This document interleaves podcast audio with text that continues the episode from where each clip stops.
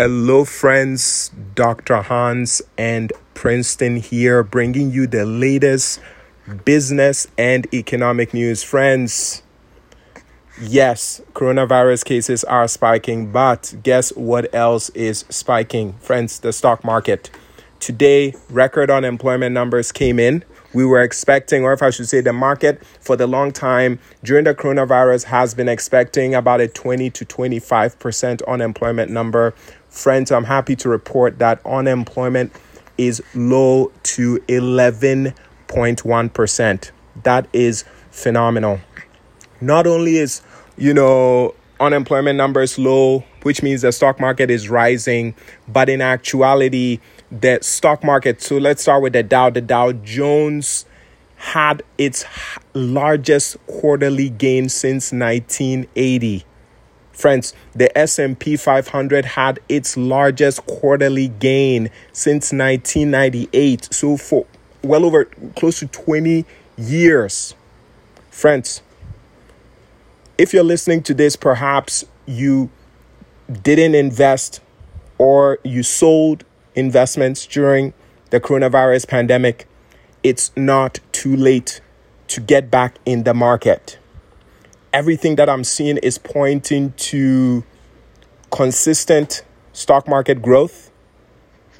Obviously, if the coronavirus gets out of hand, it could potentially impact the market a little bit, not substantially as we saw in, in March and February. But, friends, the numbers that I'm seeing right now with the stock market is phenomenal. We're looking at companies like Amazon at its record high. We're looking at Tesla, record high.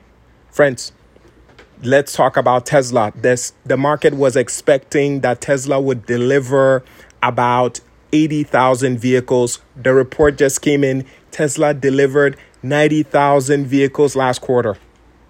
Friends, well, not last quarter, but you know, most recent quarter. Friends, that is record breaking. The stock is up a thousand two hundred. The stock is now trading, excuse me, at a thousand two hundred dollars. Who would have thought?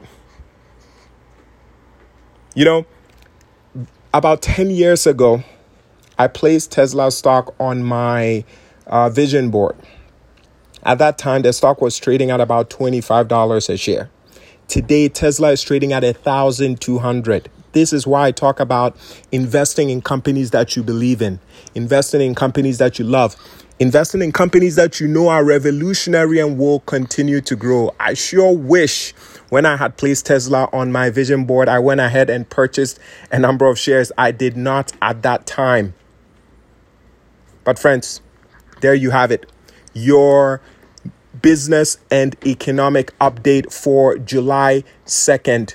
So, Dr. Hans here and Princeton, and we are signing out.